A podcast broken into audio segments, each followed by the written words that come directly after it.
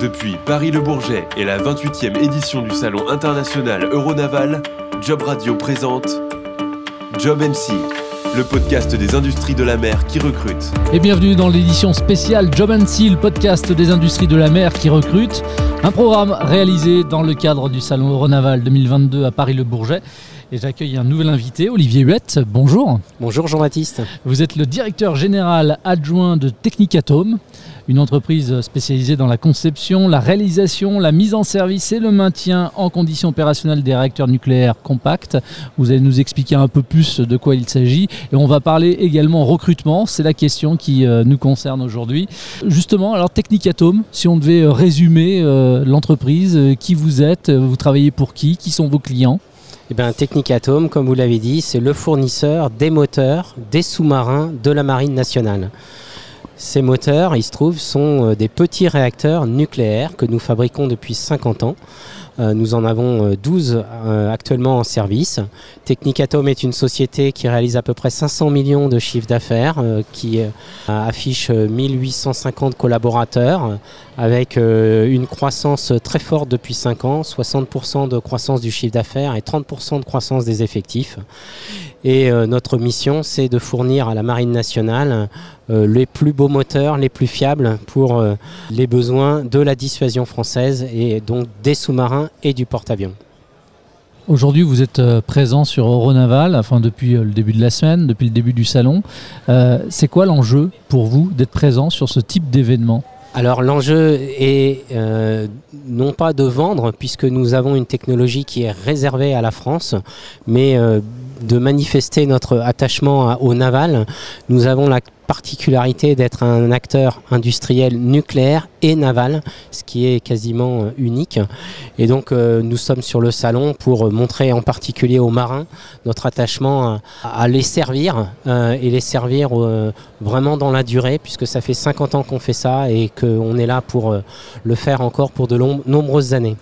Alors ce vendredi 21 octobre, c'est une journée qui est réalisée aussi en direction des étudiants qui peuvent se renseigner sur les différentes entreprises, les différents exposants présents. C'est l'occasion aussi de parler métier.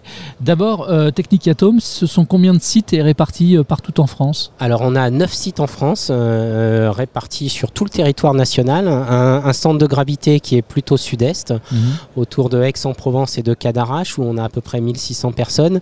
Mais on est également présent en région parisienne, sur le plateau de Saclay, à Saclay, où il y a le siège historique. Et puis, nous fabriquons et nous intégrons nos moteurs de sous-marins, bien sûr à Cherbourg, où tous les sous-marins français sont fabriqués sur le site de Naval Group. Et comme nous réalisons la maintenance de nos réacteurs nucléaires, nous sommes également présents à Brest et à Toulon, donc sur les arsenaux de la Marine nationale, au plus près de notre client Marine nationale. Et ça représente combien de collaborateurs, ça ? Et donc on est 1850, on se dirige vers 1900 cette fin d'année pour atteindre 2000 l'année prochaine. On a plus de 600 recrutements à faire d'ici 2025. Choisir les industries de la mer, c'est ce que propose le CINAV qui est ici et qui nous accueille aujourd'hui. Est-ce que vous êtes comme d'autres entreprises qui appartiennent à ce secteur industriel et qui éprouvent des difficultés à recruter ? Alors nous, on a une particularité, c'est qu'on est non seulement naval, mais en plus on est nucléaire. Et la filière du nucléaire vit quelque chose d'extraordinaire depuis une douzaine de mois. On a un retournement complet de la position politique et de l'opinion générale des Français sur le nucléaire, avec une croissance du nucléaire dans les 20 prochaines années qu'on n'a pas connue depuis très très longtemps. Donc la filière du nucléaire est en tension, la filière du naval est en tension. Donc oui, on connaît des tensions sur les recrutements et sur la capacité à accompagner l'ensemble des projets que nous avons devant nous. Et comment est-ce que vous faites justement du coup pour rendre vos métiers, je dirais, attractifs et attirer finalement les futurs talents à venir vous rejoindre ? Alors d'abord, on est attractif parce qu'on fait des projets géniaux. Un sous-marin nucléaire lanceur d'engins, c'est 50 fois plus compliqué ou plus complexe qu'un Airbus A380. Vous avez dans un espace très réduit d'un sous-marin un réacteur nucléaire, un système de combat, un lanceur de missiles et une bombe nucléaire potentiellement au même endroit. Donc nos projets nos défis technologiques sont notre première source d'attractivité, et je peux vous dire que ça fait briller les yeux quand vous visitez un sous-marin en cours de construction à Cherbourg. C'est quelque chose qui était assez inoubliable, et donc ça, c'est la première source d'attractivité, c'est la qualité de nos projets, la visibilité. Aujourd'hui, nous, on a un programme, on parle à 20 ans ou à 30 ans chez Technicatome, donc ça permet effectivement de donner d'entrée une visibilité sur le long terme à nos jeunes. Et qu'est-ce qui fait finalement que vous éprouvez malgré tout des difficultés à recruter? Si effectivement le secteur est attractif, qu'est-ce qui fait que vous peinez à recruter? Ça veut dire que la formation n'est pas adaptée, il n'y a pas suffisamment de postulants. Comment est-ce qu'on l'explique? Je vais faire deux réponses. Une réponse qui est liée à l'entreprise. Technicatome fait des réacteurs nucléaires qui sont faiblement détectables, voire indétectables dans la mer. C'est ce qu'on appelle la discrétion acoustique. Et donc nous avons eu depuis des décennies une discrétion acoustique de notre image, de qui on était, de finalement ce que l'on faisait. Donc ça, c'est la première explication. Donc on fait un grand virage et un grand changement de ce point de vue-là. On fait beaucoup plus de forums des écoles, on fait beaucoup plus de communication sur les réseaux sociaux. Et on vient effectivement au forum et on vient dire qui on est et ce qu'il y a de très intéressant à faire chez Technicatome. Ça, c'est le premier aspect. Le deuxième aspect, c'est la filière du nucléaire.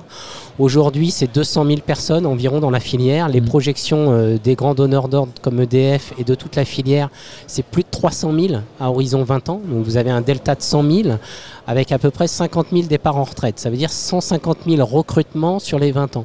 Quand on regarde le nombre d'élèves dans les écoles d'ingénieurs, alors il n'y a pas que des ingénieurs dans les recrutements, hein, aussi il y a des techniciens, mais quand on regarde le potentiel des gens qui sortent des écoles et qui vont dans l'industrie, le défi est immense. Du coup, qu'est-ce que vous faites pour tenter d'y remédier? Du coup, on se mobilise avec la filière du GIFEN, donc là côté nucléaire, pour influencer les jeunes dans leur choix, les faire revenir dans l'industrie. Le premier combat, c'est qu'on fasse revenir le goût de l'industrie, le goût des usines. L'image des usines en France est encore parfois dans certaines écoles, je dirais, un peu archaïque. Maintenant, on est dans des usines 4.0, on a des commandes numériques partout. Donc, premier axe, les lycées, les écoles d'ingénieurs, redorer le blason de l'industrie. Et puis dans l'industrie, essayer de tirer notre épingle du jeu pour expliquer que l'industrie du nucléaire et du naval sont des industries passionnantes sur le long terme. Et il y a suffisamment d'organismes de formation ou de formation existantes pour faire venir ensuite des futurs talents chez vous? Alors en fait, on complète souvent la formation et c'est pour ça que je dis toujours aux jeunes, vous n'avez pas besoin d'avoir de spécificité nucléaire ou de spécificité navale. Nous compléterons votre formation. Et donc au-delà de la capacité à recruter, il y a la capacité à intégrer et à former les jeunes, à les accompagner, parce que nous, on considère qu'on a ce rôle aussi d'accompagnateur, et donc non pas ajouter des formations à ce qui existe, mais plutôt accompagner l'entrée du jeune dans la vie active et dans le monde industriel du nucléaire et du naval. Olivier, quels sont les métiers qui recrutent donc aujourd'hui chez vous? Tous. C'est en fait à la fois les métiers des procédés du nucléaire, donc la neutronique, la thermohydraulique, la manière de fabriquer des combustibles nucléaires, de fabriquer les cœurs des réacteurs, mais aussi des problématiques mécaniques. On a beaucoup d'objets mécaniques complexes, d'électricité, parce qu'il y a des convertisseurs d'électricité dans nos produits, de contrôle-commande, d'informatique, et puis des métiers beaucoup plus d'intégrateurs, de systémiers, de chefs de projet. Et également, on a la chance d'être aussi exploitant d'un réacteur nucléaire, donc les métiers de la maintenance, où là, on a beaucoup plus de techniciens dans ces métiers-là. Donc, c'est presque tous les métiers, un peu moins sur les fonctions support, même si on recrute beaucoup aux achats, par exemple, et dans nos directions informatiques, on a des enjeux cybersécurité très importants, donc tous les ingénieurs spécialisés en cyber sont aussi une denrée rare, et nous on a aussi des besoins dans ces domaines-là. Alors chaque métier a évidemment des spécificités au niveau des compétences. Pour autant, de manière générale, chez Technicatome, est-ce que vous recherchez des profils particuliers? Et je pense en termes de soft aussi, en termes de compétences, de savoir-être. Oui, on souhaite recruter des gens qui n'ont pas peur du mot nucléaire, qui sont à l'aise aussi avec le mot défense.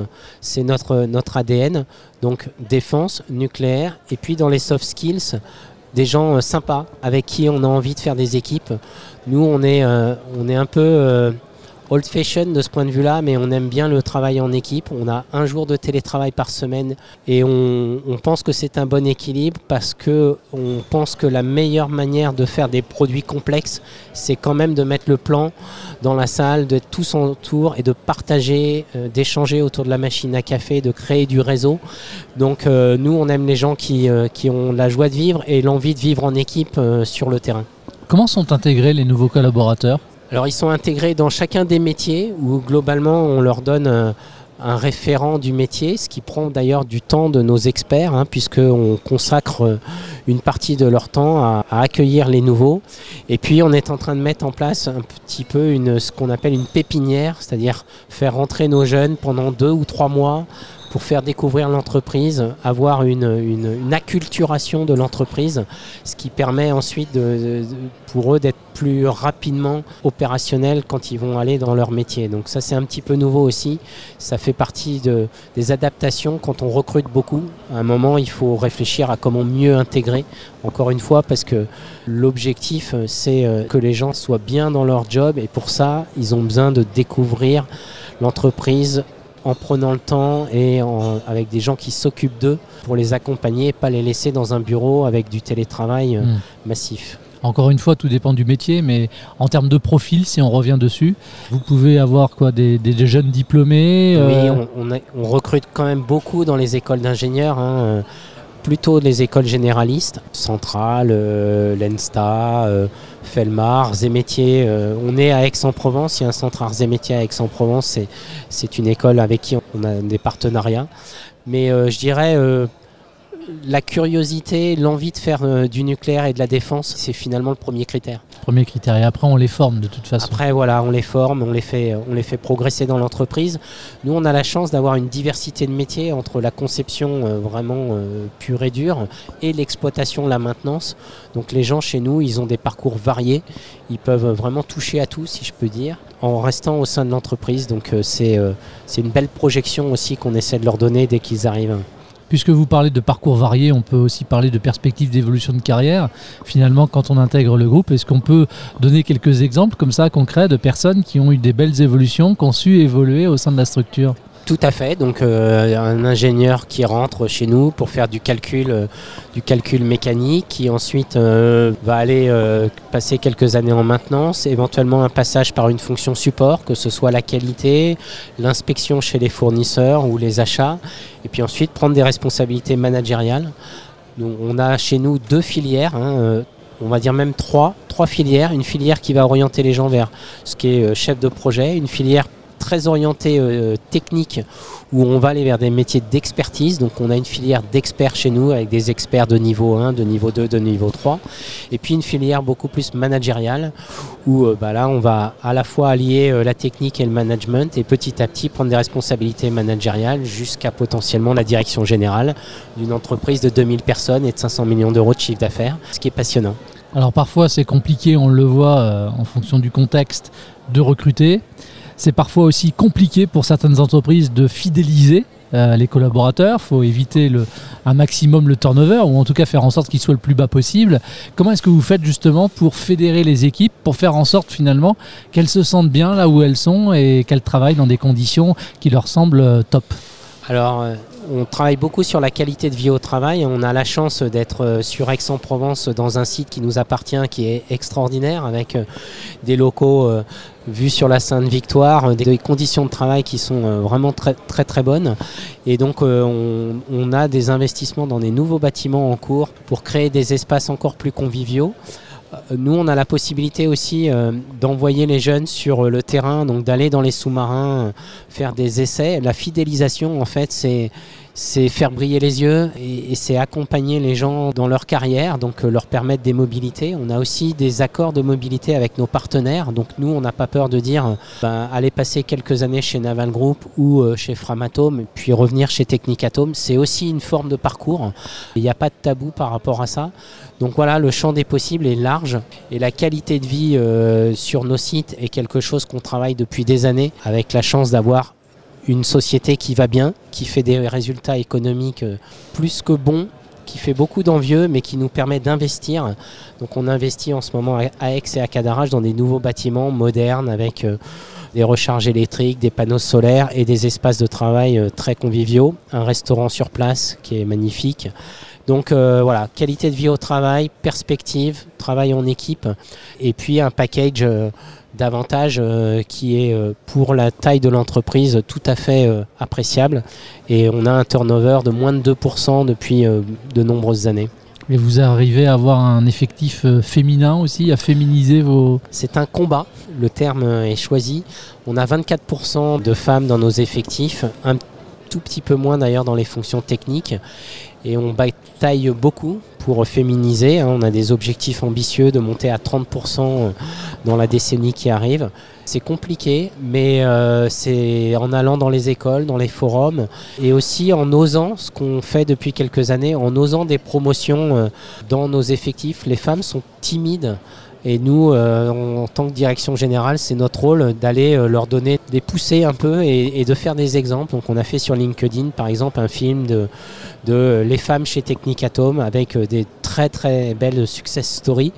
Et je crois que c'est par l'exemple, finalement, qu'on démontre beaucoup plus que par les mots comment, chez nous, on peut faire carrière et encore plus si on est une femme de talent.